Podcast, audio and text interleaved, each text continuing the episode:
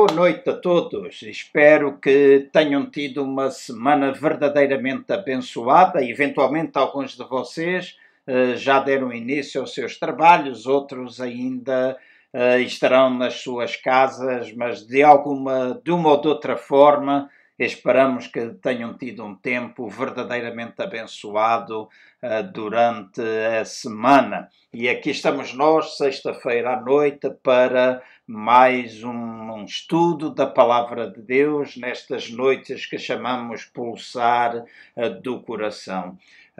Normalmente fazemos na nossa casa de oração, no CCVA Lisboa, na zona do Prior Velho. No entanto, desde este tempo que estamos confinados, aproximadamente um mês e meio, nós temos vindo a fazer estas reuniões online e aqui estamos nós para partilhar a Palavra de Deus nesta noite.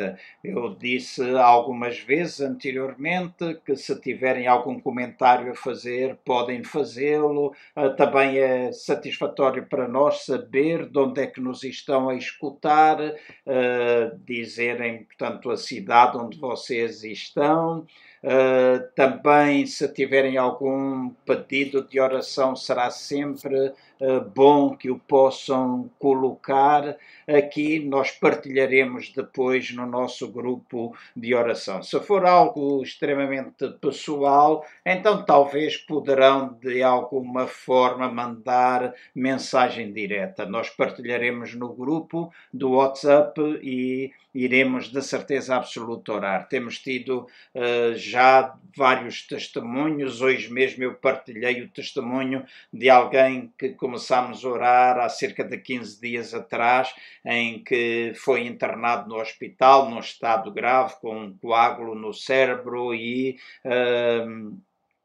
nós oramos, intercedemos, envolvemos outras pessoas em oração e hoje mesmo recebemos a notícia, a boa nova de que ele já saiu do hospital, está em sua casa, necessitará simplesmente fazer, e ele é da Covilhã, necessitará simplesmente de fazer análises de 15 em 15 dias e daqui a um tempo fazer um check-up no hospital do Coimbra onde ele esteve. E há outros casos em que nós temos orado. Então a família continua junta e queremos de todo o nosso coração que este é um tempo também de intervenção em que nós também nos podemos encorajar e apoiar uns aos outros. Então, bem-vindos nesta noite ao nosso culto, à nossa noite de estudo da Palavra de Deus.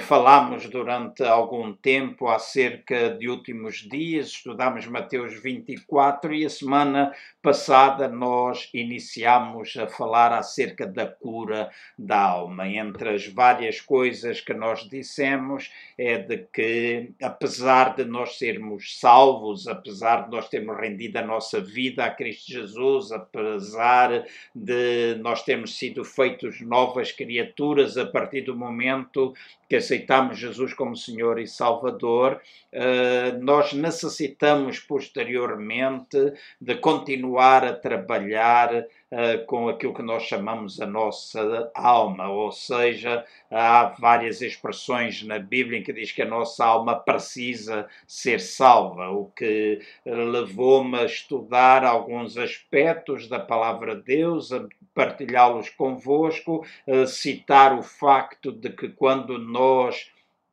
aceitamos Jesus, acontece a justificação, ou seja, instantaneamente nós passamos a ser filhos de Deus, porque é o que está escrito na Palavra de Deus: a todos quantos o receberam, Deus deu-lhes o direito de serem feitos filhos de Deus. Instantaneamente nós passamos a ser novas criaturas em Cristo, ou seja, nós temos uma posição legal de filhos de Deus. Mas depois essa posição precisa de ser trazida para o nosso dia-a-dia, precisa transformar-se em experiência. E então isso faz parte de todo um processo que a Bíblia chama de santidade, em que nós vamos aperfeiçoando a cada dia a nossa alma, vamos cuidando dela, os nossos pensamentos, as nossas emoções, a nossa vontade, desejos, terem controle, todas essas coisas, e depois depois também termos domínio, a fim de termos domínio sobre aquilo que são os nossos impulsos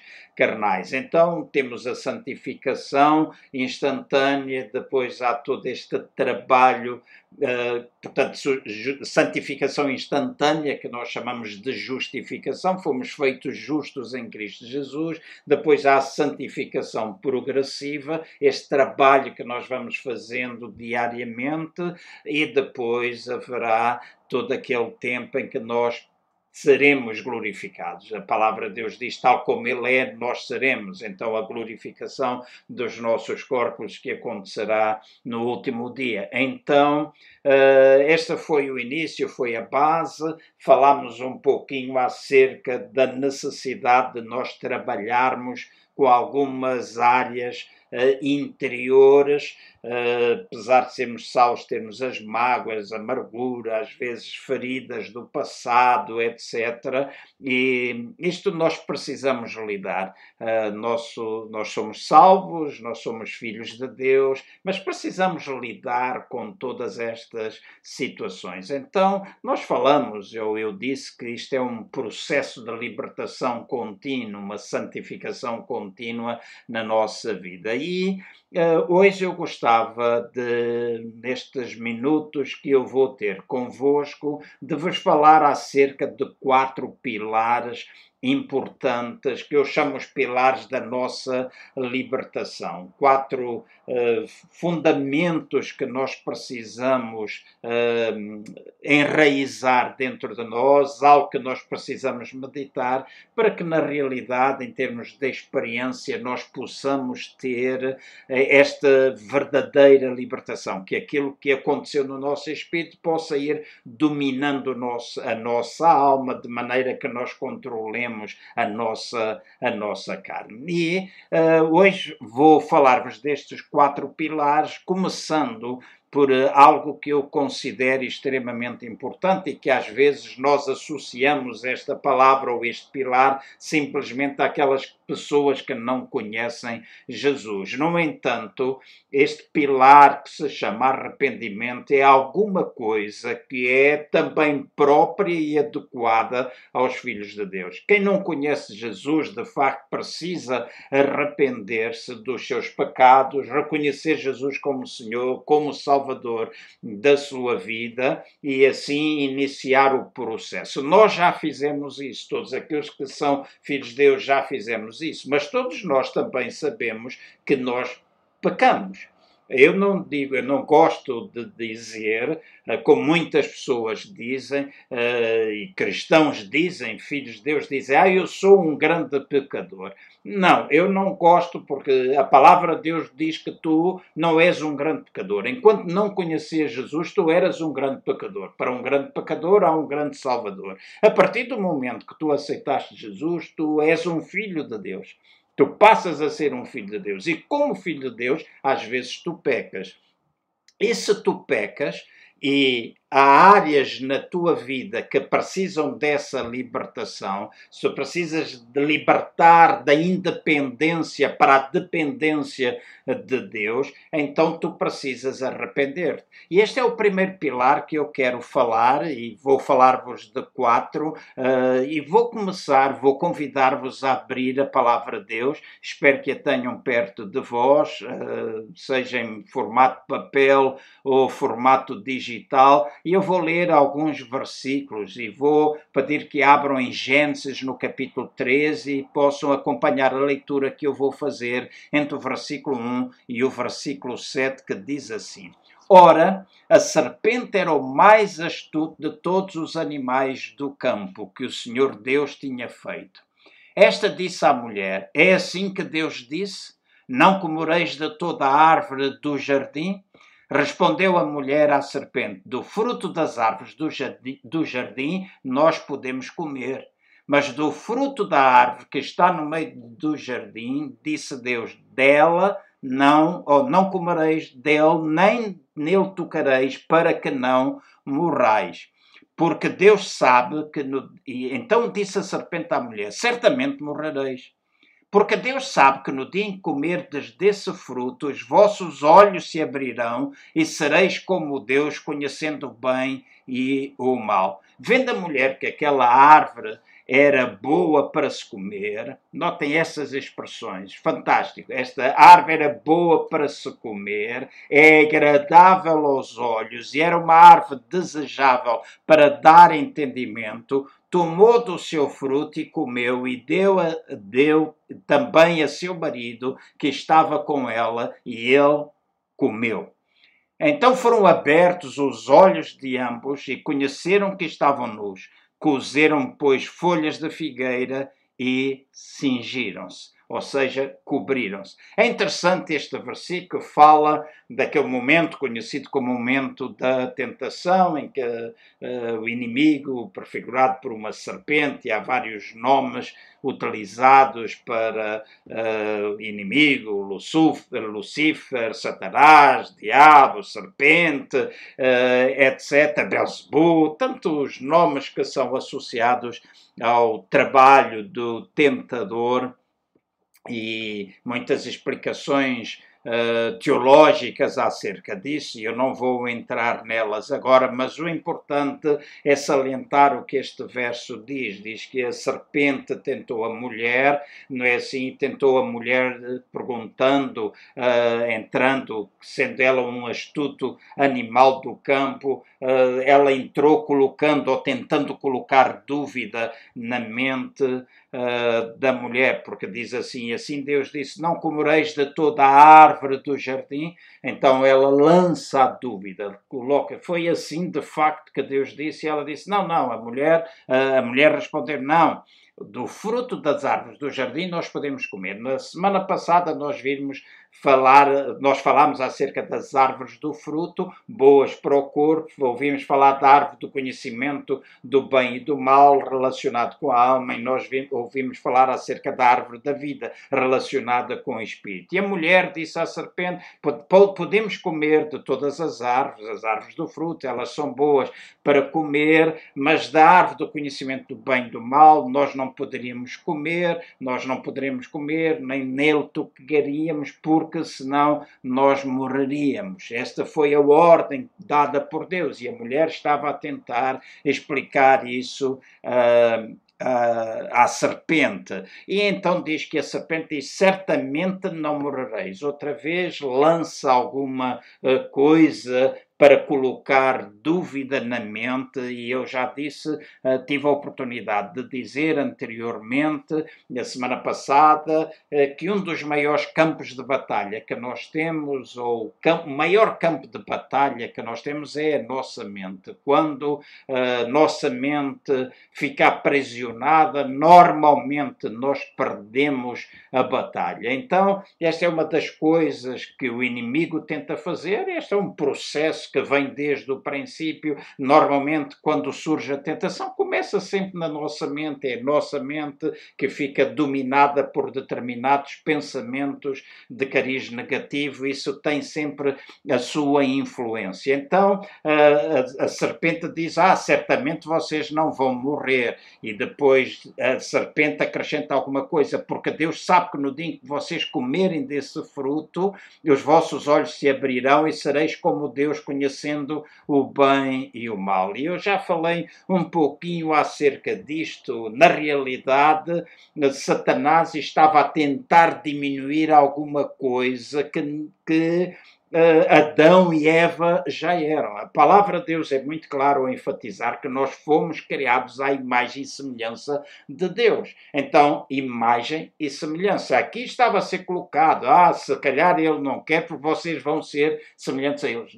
Ele já era, o homem já era semelhante, foi criado à imagem e semelhança de Deus. O abrir os olhos, o conhecimento do bem e do mal, sim, é a razão pela qual Deus disse que não deveríamos comer, ou o homem não deveria comer daquela árvore relacionada com o bem e o mal, é porque era a vida intencional de Deus para o propósito intencional de Deus para Adão e Eva, é para que houvesse expansão, para que a partir do Éden fosse havendo multiplicação, fosse havendo frutificação, fosse havendo domínio. E isso vem relatado logo no início. Não vou entrar em grandes detalhes neste sentido, mas essa era a intenção de Deus, que o homem vivesse na dependência dele. E Adão e Eva, antes da queda, eles viveram numa total dependência de Deus. Agora, com a queda,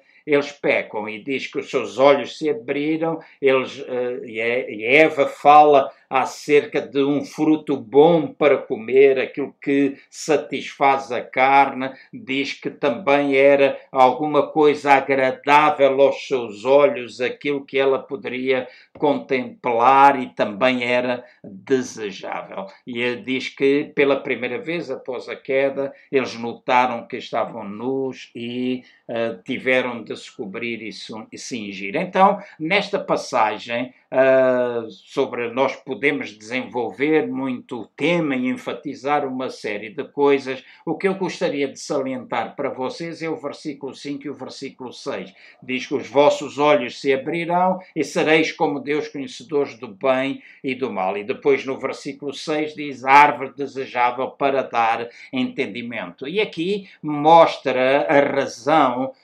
principal, ou vamos dizer aqui aponta para o problema principal do homem. É que o homem sempre teve desejo de ser como ser igual a Deus, quando na realidade ele já era criado à imagem. O homem desejou naquele momento ter a sua independência. E quando eu falo homem, eu estou a falar sentido humanidade, todo o ser humano, não enfatizar simplesmente Eva, ou enfatizar Adão, que comeu do fruto, mas estou a falar do homem em geral, do ser humano, macho ou fêmea. Então o desejo da independência é alguma coisa que está patente na vida de todo o ser humano. Então tudo começa com uma decisão no coração, uma decisão de rebelião, uma decisão de independência que se manifesta normalmente através de atos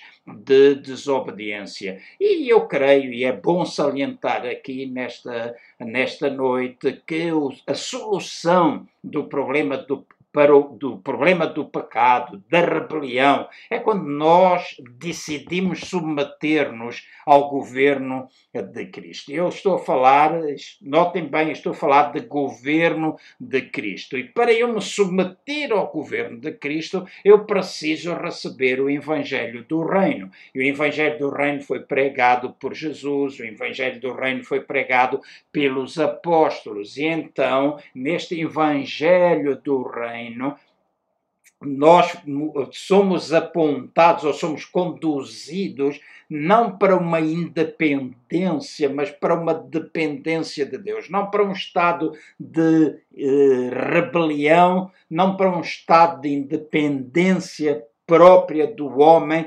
mas Deus quer que nós possamos ser dependentes dele e conheçamos qual o seu plano e propósito. Então, Deus quer perdoar-nos por essa escolha que nós fazemos na vida, né, de ficar independentes. Deus quer perdoar e Ele quer governar sobre a nossa vida. Ele quer perdoar e governar a nossa vida. Desculpem. O significado de arrependimento no grego é a palavra metanoia. A palavra metanoia significa mudança de mente que vai resultar em mudança de atitude. Então, o arrependimento é a mudança de uma atitude independente para uma atitude de dependência. É a mudança de uma atitude de rebelião. E esta atitude da rebelião manifesta-se quando nós muitas vezes dizemos eu faço o que eu quero, ninguém tem nada a ver com isso, eu faço o que quero, né? Deus, eu não quero prestar contas nenhuma. Para uma atitude de submissão em que nós dizemos eu pertenço a Deus e eu quero submeter-me à sua vontade. Ele não obriga ninguém, temos liberdade de escolher, nós estamos dotados de livre-arbítrio, mas se eu sou um filho de Deus, se eu de facto lhe pertenço, se eu já comi da árvore da vida, eu tenho árvore de fruto, tenho fortalecimento para aquilo que é o meu corpo, o meu dia-a-dia, é importante nesta área eu submeter a Deus a minha alma, submeter a Deus os meus pensamentos, submeter a minha vontade, submeter a Deus aquilo que é também os meus sentimentos. Porque eu disse a semana passada que quando espírito e alma estão renovados pela palavra de Deus, é fácil haver a submissão da nossa carne. Então, é importante entendermos que nós precisamos arrepender-nos. Agora, quando nós falamos de arrependimento, submissão a Deus, eu quero salientar algumas coisas que são importantes, e dentro do arrependimento há alguns passos ou algumas coisas vamos dizer assim, 4 coisas para que quando nos arrependemos nós nos possamos tornar discípulos de Jesus Cristo. Uma das coisas importantes que está associado ao arrependimento é nós calcularmos o preço, né? Nós precisamos, porque este é um mandamento de Jesus, nós precisamos aprender a calcular o preço antes de decidirmos ser discípulos de Jesus. Eu não vou ler porque não quero tornar demasiado extenso, mas no Evangelho segundo São Lucas, no capítulo 14, entre o verso 28 e o verso 33, nós encontramos um relato que nos mostra isto, que para nós renunciarmos a tudo, há um preço que nós temos de pagar. E então, quando eu possuo este... Quando eu estou disposto a pagar o preço, quando eu estou disposto a renunciar a tudo por amor a Cristo, então eu encontro esta vida poderosa, esta vida liberta em Cristo Jesus. Eu sei que eu peco, eu sei que quando eu me arrependo, quando eu me confesso o meu pecado, então automaticamente eu alcanço o perdão de Deus. Então, torna-se importante, leiam-se, faz favor, Evangelho segundo São Lucas, no capítulo 14, entre o verso 28 a 33, a seguir. Isto pode ser a vossa leitura desta noite. Então, o preço é nós renunciarmos a tudo quanto nós possuímos. E não estamos a falar de ter de entregar tudo, ou estou a falar para vocês darem tudo aquilo que vocês têm, mas tudo aquilo que vocês são. Ou seja, nós entregamos o senhorio da nossa vida a Cristo e fazemos isso por causa do amor a Ele. Então, se Ele passar a ser o Senhor da nossa vida, então tudo aquilo que eu sou, tudo aquilo que eu possuo, passa a ser dEle. Deixem-me dar exemplos: a família, emprego, a casa, salário, móveis, carro, etc. E volto outra vez a dizer, não interpretem mal aquilo que eu estou a dizer. Eu não estou a dizer para pagar nisso e entregar na igreja. Não estou de forma alguma a dizer. Estou a dizer que Ele passa a ser o Senhor sobre todas essas coisas. Tudo aquilo que eu sou, tudo aquilo que eu tenho, então pertence ou está debaixo do senhorio de Jesus. Isto está associado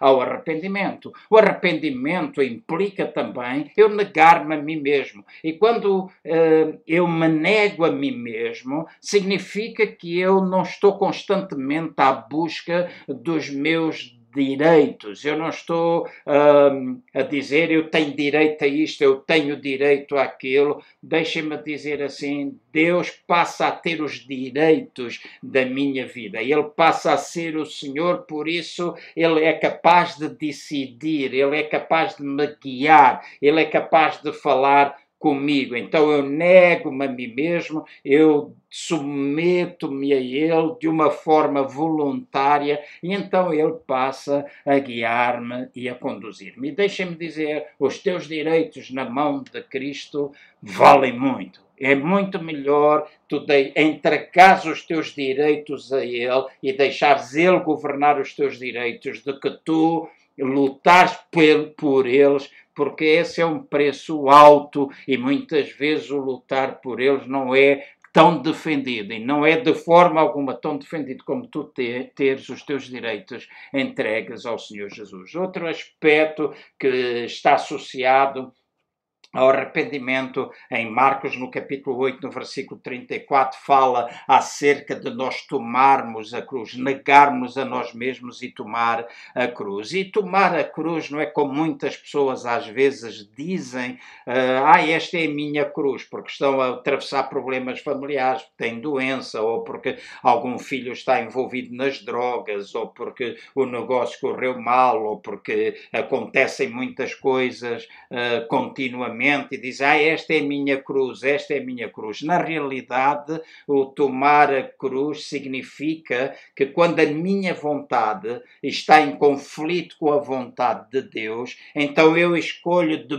forma voluntária a vontade de Deus e eu crucifico a minha. Ou seja, a cruz, ou tomar a cruz, é quando a minha vontade está submissa à vontade de Deus. E esta é uma realidade espiritual que acontece quando tu, de facto, submetes a Deus. Quando tu és capaz de entregar a tua vontade por causa de Cristo. Então, isto é alguma coisa que está associado ao arrependimento, está associada à nossa nova vida em Cristo, está associada a nós, e esta é uma coisa importante, é algo que precisa, temos a posição, nós somos filhos, então nós não queremos mais viver de forma independente, nós queremos viver de forma dependente, então nós somos capazes de nos negar a nós mesmos, nós somos capazes de tomar a cruz, nós somos capazes de calcular o preço que tem de ser pago, tal e qual como nós nos disponibilizamos para seguir a Jesus. Então o arrependimento vai trazer tudo isto até à nossa vida.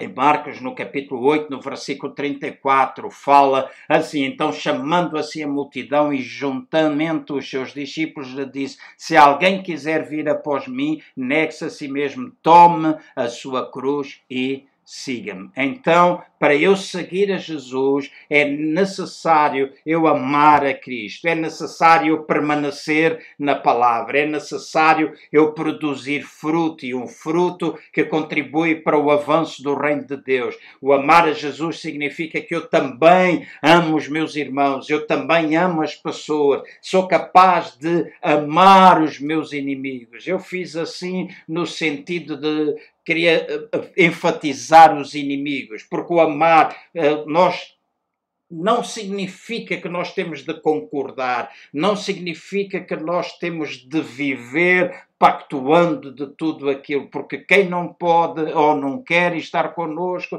essa não é nossa responsabilidade, mas não tens de te vingar, não tens de desenvolver atitudes más dentro do teu coração, de vingança, de ódio, porque se assim é, alguma coisa vai ficar-nos a aprisionar. Então, torna-se importante nós percebermos que o arrependimento está associado a estas coisas. Há um segundo pilar, e eu quero ser rápido, quero fazer mais curto do que a semana passada. Há um segundo pilar que é importante, para além do arrependimento, o perdão. E quando nós falamos de perdão, eu quero voltar a enfatizar o facto de que muitas vezes nós, filhos de Deus, nós cristãos, nós discípulos de Jesus, como a gente queira chamar, deixamos que muitas situações como mágoas, ofensas, pecados não resolvidos tomem conta dos nossos corações, tomem conta do nosso interior, da nossa mente, nossos sentimentos, e nós desenvolvemos tudo isto. E a palavra de Deus é muito enfática a mostrar-nos que Jesus ensinou que nós devemos perdoar. nós devemos perdoar. No Evangelho segundo São Lucas, Mateus, no capítulo 16, no verso 18, depois no capítulo 18, no versículo 17, fala de a igreja ser edificada por ele e ter vitória sobre o inferno. Fala acerca de perdão e restauração. Então, estas duas passagens que eu mencionei apontam para o mesmo objetivo, que é de haver edificação na igreja e vitória sobre o nosso inimigo, sobre as portas do inferno. E não é possível estas coisas acontecerem se não houver perdão e se não houver restauração. Então, se não há perdão entre os irmãos, se não há perdão para as outras pessoas, se não há perdão para nós mesmos, porque às vezes nós pecamos e buscamos o perdão de Deus. Ok, é importante nós termos o perdão de Deus, é fundamental que assim seja. Se nós ofendemos alguém, queremos o perdão das pessoas.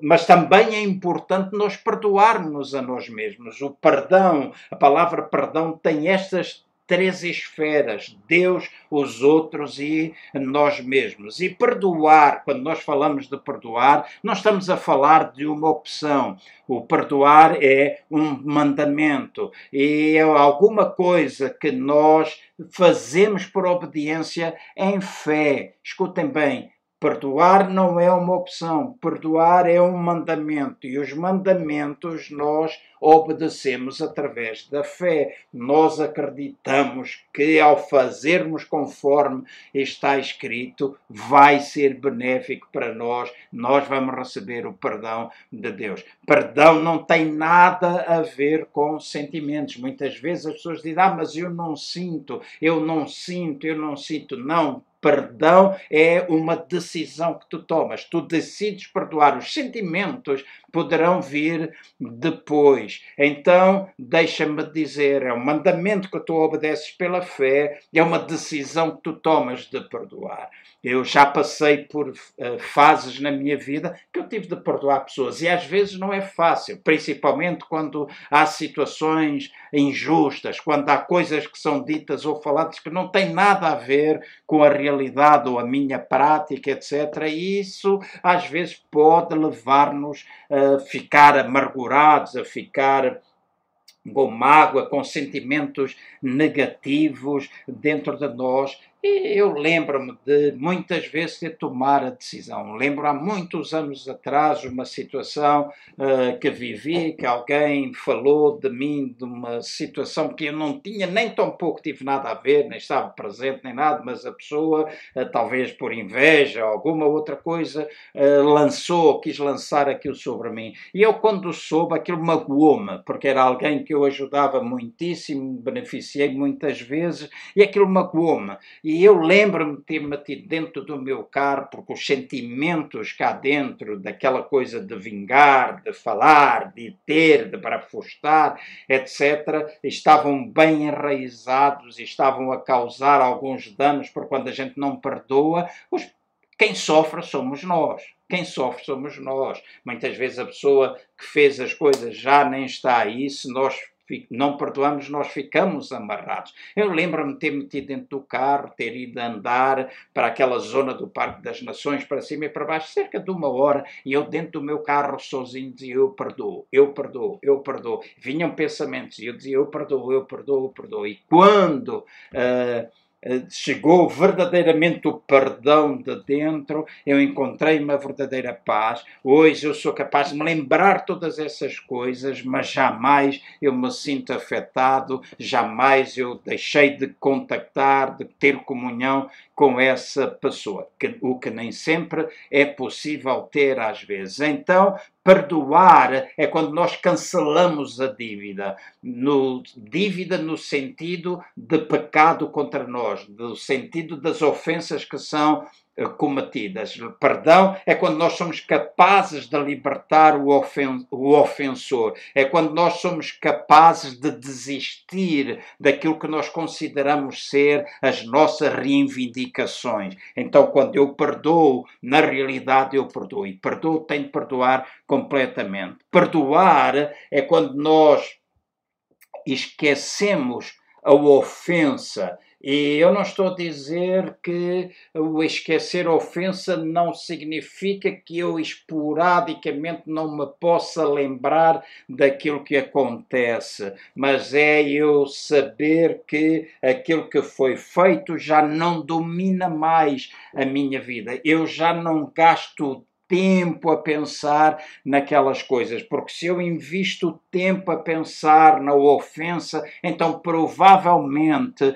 eu não perdoei. Mas se é ofensa, se em determinada altura o pensamento vem, ou porque viveste uma situação, ou porque alguém falou no assunto, tu podes te lembrar, mas se não te afeta, então tu estás na verdade a viver em perdão. Então se nós perdoamos alguém e essa pessoa voltar a pecar contra nós, nós não temos de lembrar o pecado anterior, pois o perdão já cobriu a ofensa interior. E esta é alguma coisa que se torna importante para nós. Nós vemos muitas vezes nos relacionamentos atribulados que as pessoas vão tendo, pessoas crentes, pessoas não crentes, que as pessoas, quando acontece alguma coisa e não libertam perdão, estão sempre a lembrar aquilo. E às vezes isso acontece nas famílias, acontece nos casais, às vezes diz, perdoa-me, a pessoa já perdoou,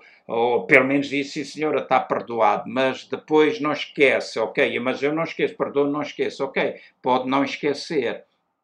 Pode de vez em quando lembrar-se, mas se em numa situação diferente volta outra vez a tirar aquilo, então não pode dizer que perdoou, porque perdoar é nós libertarmos o ofensor.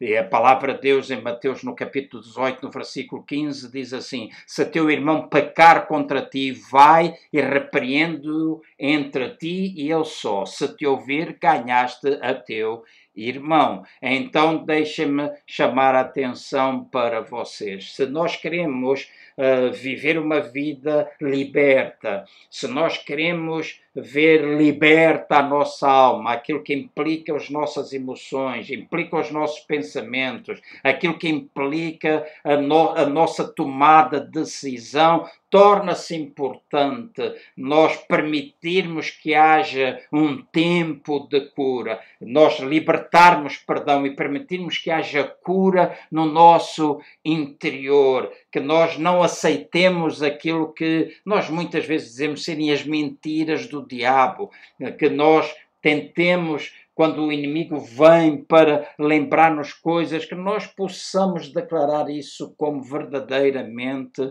liberto, porque é impossível nós termos unidade com alguém, é impossível nós dizermos que até temos unidade com Deus se nós vivemos sem perdoar o nosso irmão. Não pode haver concordância, não há concordância, não há possibilidade de concordância, por exemplo, na igreja, se não houver perdão entre as pessoas. Onde houver perdão, então nós vamos ter unidade. Onde não houver perdão, não há possibilidade de unidade. Então nós acreditamos que onde o perdão existe, está a presença de Jesus e as nossas orações são respondidas, porque a palavra de Deus chama a atenção para esse facto. Em Mateus, no versículo 19 e 20 de Mateus 18, chama a nossa atenção para isso. Diz que como é que eu quero que as minhas orações sejam ouvidas se eu ainda estou agarrado àquilo que é o pecado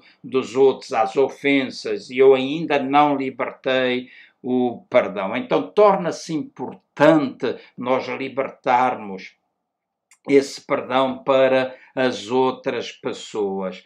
A matemática de Deus fala de 70 vezes 7. Isto significa, e estás a apontar, 70 vezes 7 são 490 vezes. Eu acho que nenhum de nós tem 490 vezes de perdoar alguém durante o dia, alguém ou as pessoas, não. Mas, na realidade, o ênfase não está colocado na matemática, nos 70 vezes 100, 70 vezes 7, o ênfase está colocado no amor de Deus, que está sempre disposto a perdoar a nossa vida. E nós todos precisamos entender entender que nós somos devedores, todos nós precisamos entender que nós necessitamos o perdão e que se não o fizermos em relação aos outros, também não poderá ser feito em relação a nós. Há aquela parábola do perdão e daqueles que trabalharam. Então é uma parábola muito interessante, uma história que nós podemos ler na palavra de Deus, lá no Mateus, entre o verso 23 e o verso 35, não é? Quando o rei perdoou a um dos seus servos, depois ele não foi capaz de perdoar a quem lhe devia. Então, deixa-me dizer, nós acabamos todos por ser devedores, nós temos todos a capacidade de perdoar as outras pessoas. O nosso devedor sempre deve menos do que aquilo que nos foi perdoado a nós. E é verdade, nós muitas vezes ficamos presos àquilo que é pequeno, àquilo que é ínfimo, uma coisinha pequena, e nos esquecemos de quanto é que Deus já nos tem perdoado a nós mesmos. E o Senhor exige, Ele exige o perdão dos nossos devedores, tal e qual como Ele nos perdoou. Nesta passagem que eu citei de Mateus, no versículo 33, diz assim: não devias tu igualmente compadecer-te do teu companheiro, como também eu me compadeci de ti? Então, deixa-me dizer, é importante nós libertarmos perdão para nós vivermos ou termos a nossa alma curada. Então, o primeiro pilar, o arrependimento. O segundo pilar, o perdão. O terceiro pilar, e este é muito importante também, é o pilar da confissão. Pilar da confissão. Porque muitas vezes eu penso nisto, de que as pessoas querem o perdão, mas a pessoa não quer simplesmente confessar. E eu penso que este é um estado importante em todo o processo da libertação da nossa alma. Quando nós lemos em Mateus, no capítulo 5, no versículo 14 e 16, eu vou ler-vos alguns versículos, está escrito assim: vocês são a luz do mundo, assim resplandeça a vossa luz diante dos homens, para que vejam as vossas boas obras e glorifiquem a vosso Pai que está no céu. Então, estes versos e outros que eu vou ler de seguir ajudarão a perceber bem aquilo que eu quero dizer com esta palavra confissão, com este pilar tão importante e fundamental. Em Filipenses, no capítulo 2, no versículo 15, diz assim: para que vos torneis irrepreensíveis e sinceros, filhos de Deus, inculpáveis no meio de uma geração pervertida e corrupta, na qual resplandeceis como luzeiros do mundo. Em João, no capítulo 3, versículo 19 a 21, diz assim: a condenação é esta, a luz veio ao mundo e os homens amaram mais as trevas do que a luz,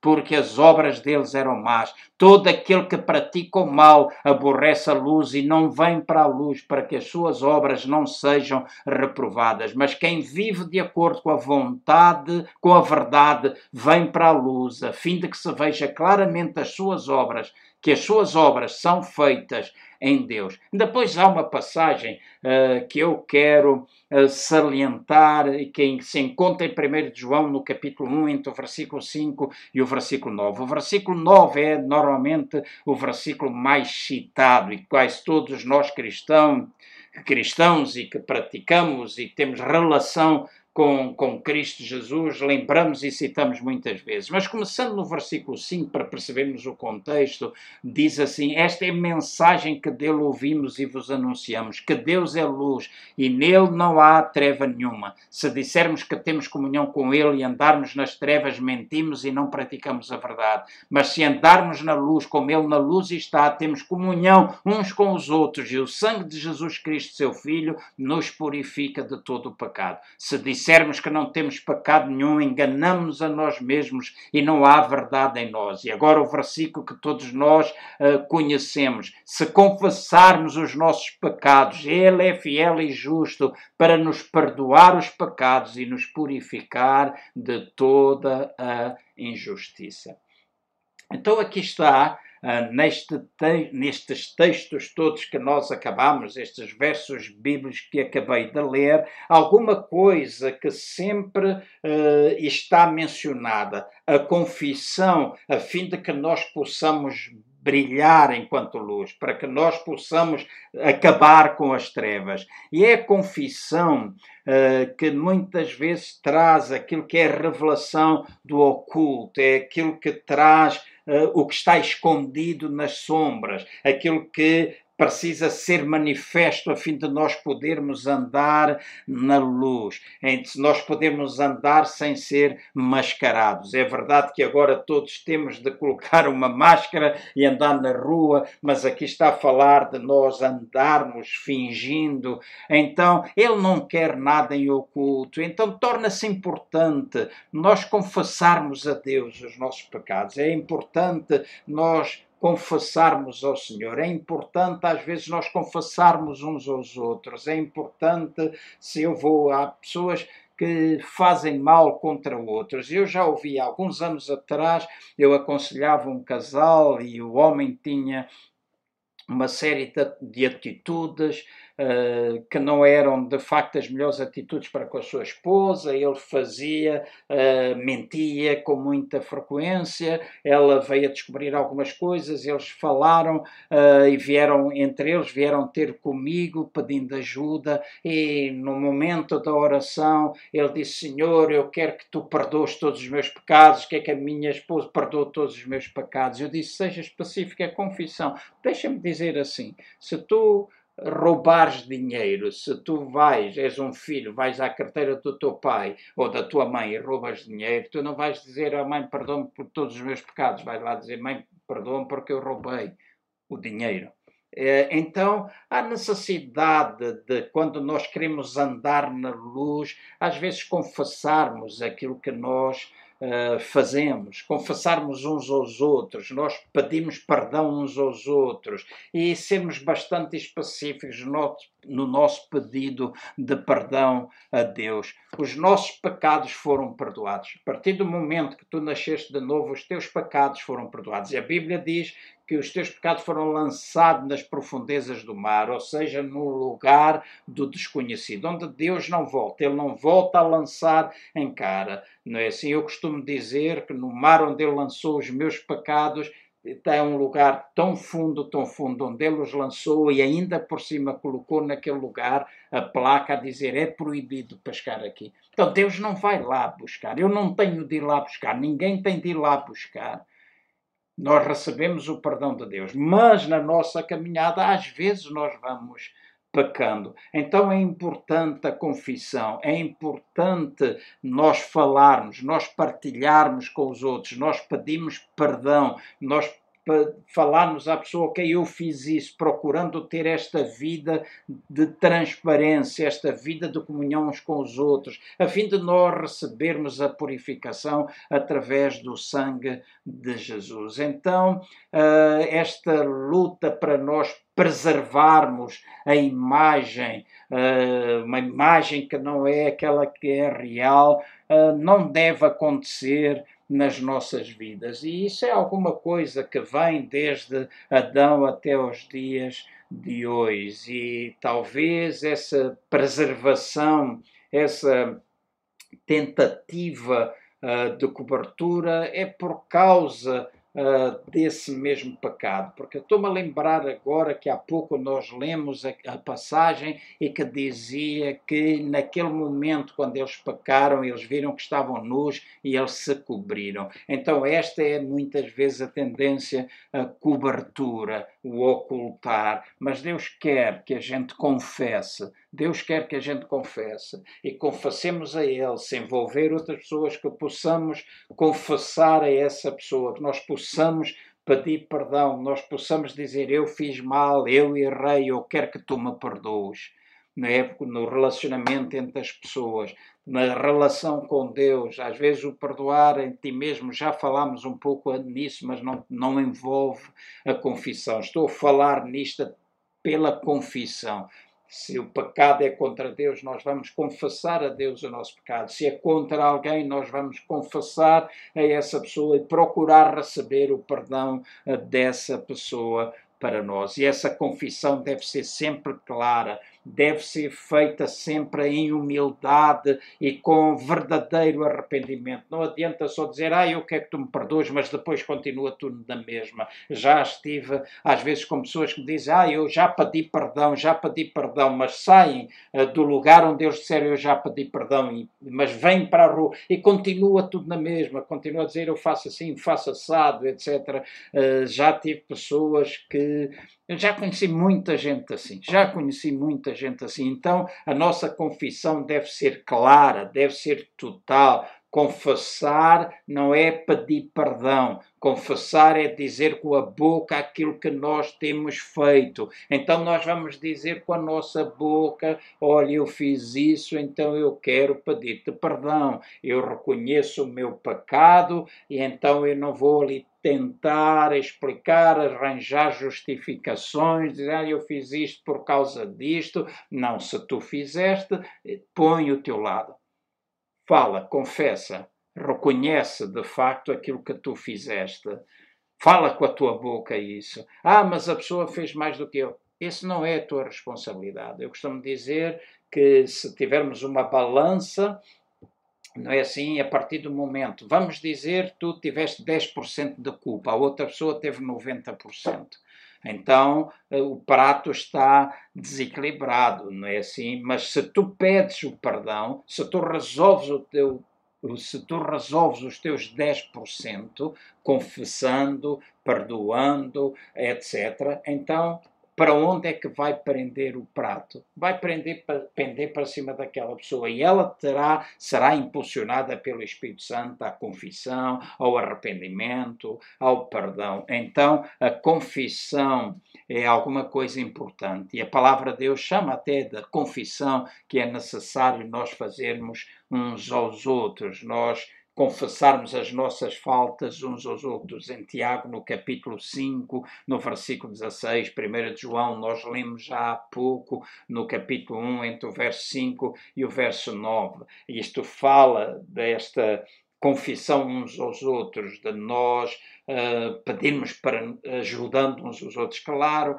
tu precisas saber onde existe a maturidade, essencialmente, se é alguma coisa que é de ofensa com o outro. Tu às vezes até podes pedir ajuda, mas lida diretamente com a pessoa, não lanças culpa. Às vezes as pessoas até dizem, eu na igreja, porque assim a igreja é assada. Às vezes não é a igreja no seu todo organismo, organização, como queira chamar, não é estrutura, igreja. Às vezes o teu problema é com uma pessoa, vai e resolve, confessa a essa pessoa que tu fizeste mal, ou se essa pessoa, portanto, isso é uma coisa que é mútua, é uma estrada de dois sentidos. Então, a confissão das faltas uns aos outros é alguma coisa importante para nós andarmos na luz. E agora o último pilar é um pilar importante. A confissão deve ser feita com restituição.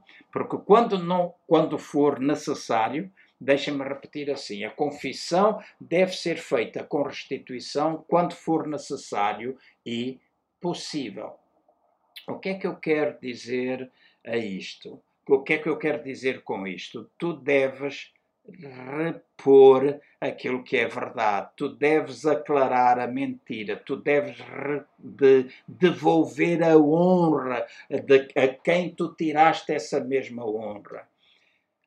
E este é um passo que muitas vezes as pessoas não gostam de dar, fazer a restituição, porque se tu falas mal de alguém, se tu dizes alguma mentira em relação a alguém, espalhas aquilo às vezes num grupo, não é assim? Espalhas num grupo. E as pessoas gostam de fazer isso, deitar os outros abaixo para eles sobressaírem. Tu espalhas uma inverdade, tu espalhas uma mentira num grupo. Tu és descoberto e tu vais dizer, ok, eu peço perdão, tu tentas receber o perdão. Ok, confessaste o teu pecado, arrependeste, confessaste. Então tu vais e dizes, deixa-me dizer, então resolveste aquilo que a pessoa vai restituir a honra dela. tu sabes, possivelmente, eu sei que nem sempre é possível, sei que não sempre, por isso eu disse no princípio, se necessário e possível, se necessário e possível. Mas às vezes é necessário, mas por causa de nós sermos orgulhosos, não o queremos fazer. E às vezes é possível e não o queremos fazer também. Então, se é possível, vai devolver a honra de quem tu tiraste essa mesma honra, assumindo as consequências do teu próprio pecado, assumindo que tu fizeste mal, que tu fizeste errado. E então, este processo, ou este princípio da restituição, de buscar e corrigir os erros passados, com, essencialmente, se é possível fazer isso, vai trazer até à nossa vida bastante libertação. Há uma história que a Bíblia fala, um relato, que é de Zaqueu. Diz que Zaqueu, ele estava disposto a restituir 4 vezes mais do que aquilo que ele tinha roubado. Então, quando a restituição é possível, tu deves fazer isso. Tu deves repor, verdade, deves repor honra, deves repor aquilo que é verdade. Tu deves dizer, tu deves declarar. Não deves deixar essas sombras permanecerem constantemente. É sempre bom alguém dizer, ok, eu falei isto, mas não é verdade, eu venho aqui dizer que não é verdade. Porque todos nós sabemos que se estivermos juntos com alguém, não é? Eu estou a conversar com alguma pessoa e falo mal de uma terceira, se de repente essa terceira pessoa chegar, aquela a quem eu falei uma mentira, já tem a sua mente contaminada com uma coisa que não é verdade. E vai olhar para aquela terceira pessoa como uma pessoa de acordo com a forma como eu a pintei. E se isso não é verdade? Se não é verdade, eu devo pedir perdão àquele a quem eu falei, mas também devo chegar junto daquela pessoa a quem eu contei e dizer, olha, aquilo que eu te disse não é verdade, e tu assumes que tu fizeste errado.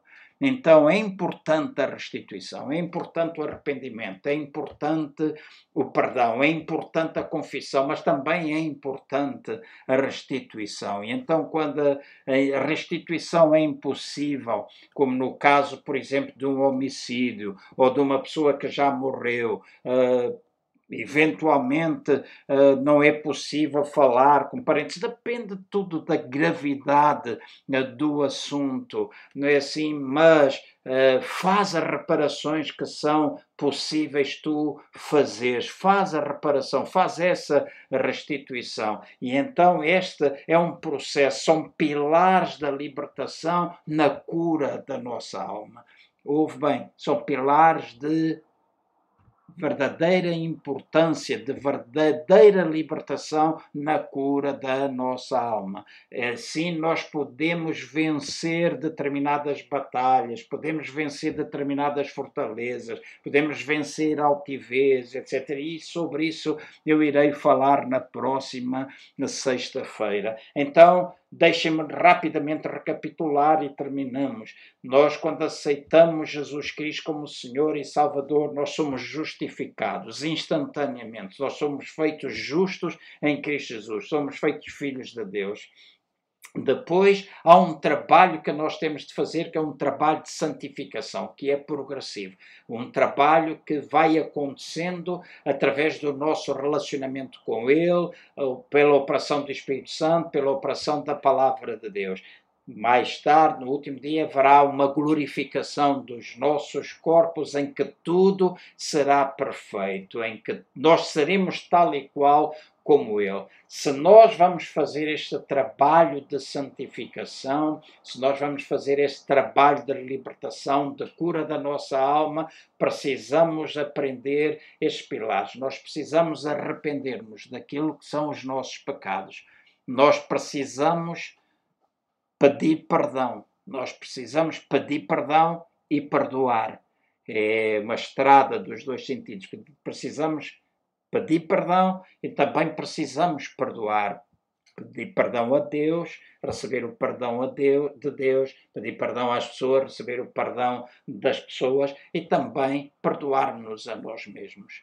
né? Porque se tu já recebeste perdão, e muitas pessoas às vezes carregam culpas, carregam falsas culpas às vezes, coisas que até nunca chegaram a fazer, porque nunca foram capazes de se perdoar a si mesmo. Se tu pedes perdão, Ele é fiel e justo, Ele perdoa e Ele esquece, Ele limpa, Ele purifica. Então tens de encontrar a paz quando tu vives e tu pedes perdão. Então arrependes, pedes perdão e perdoas.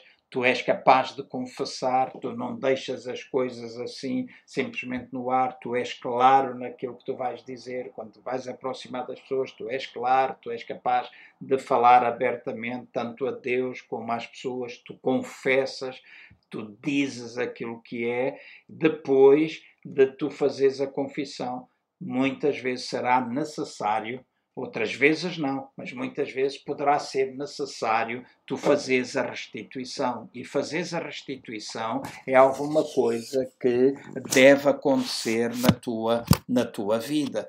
Tu deves precisar muitas vezes pôr a claro, devolver honra.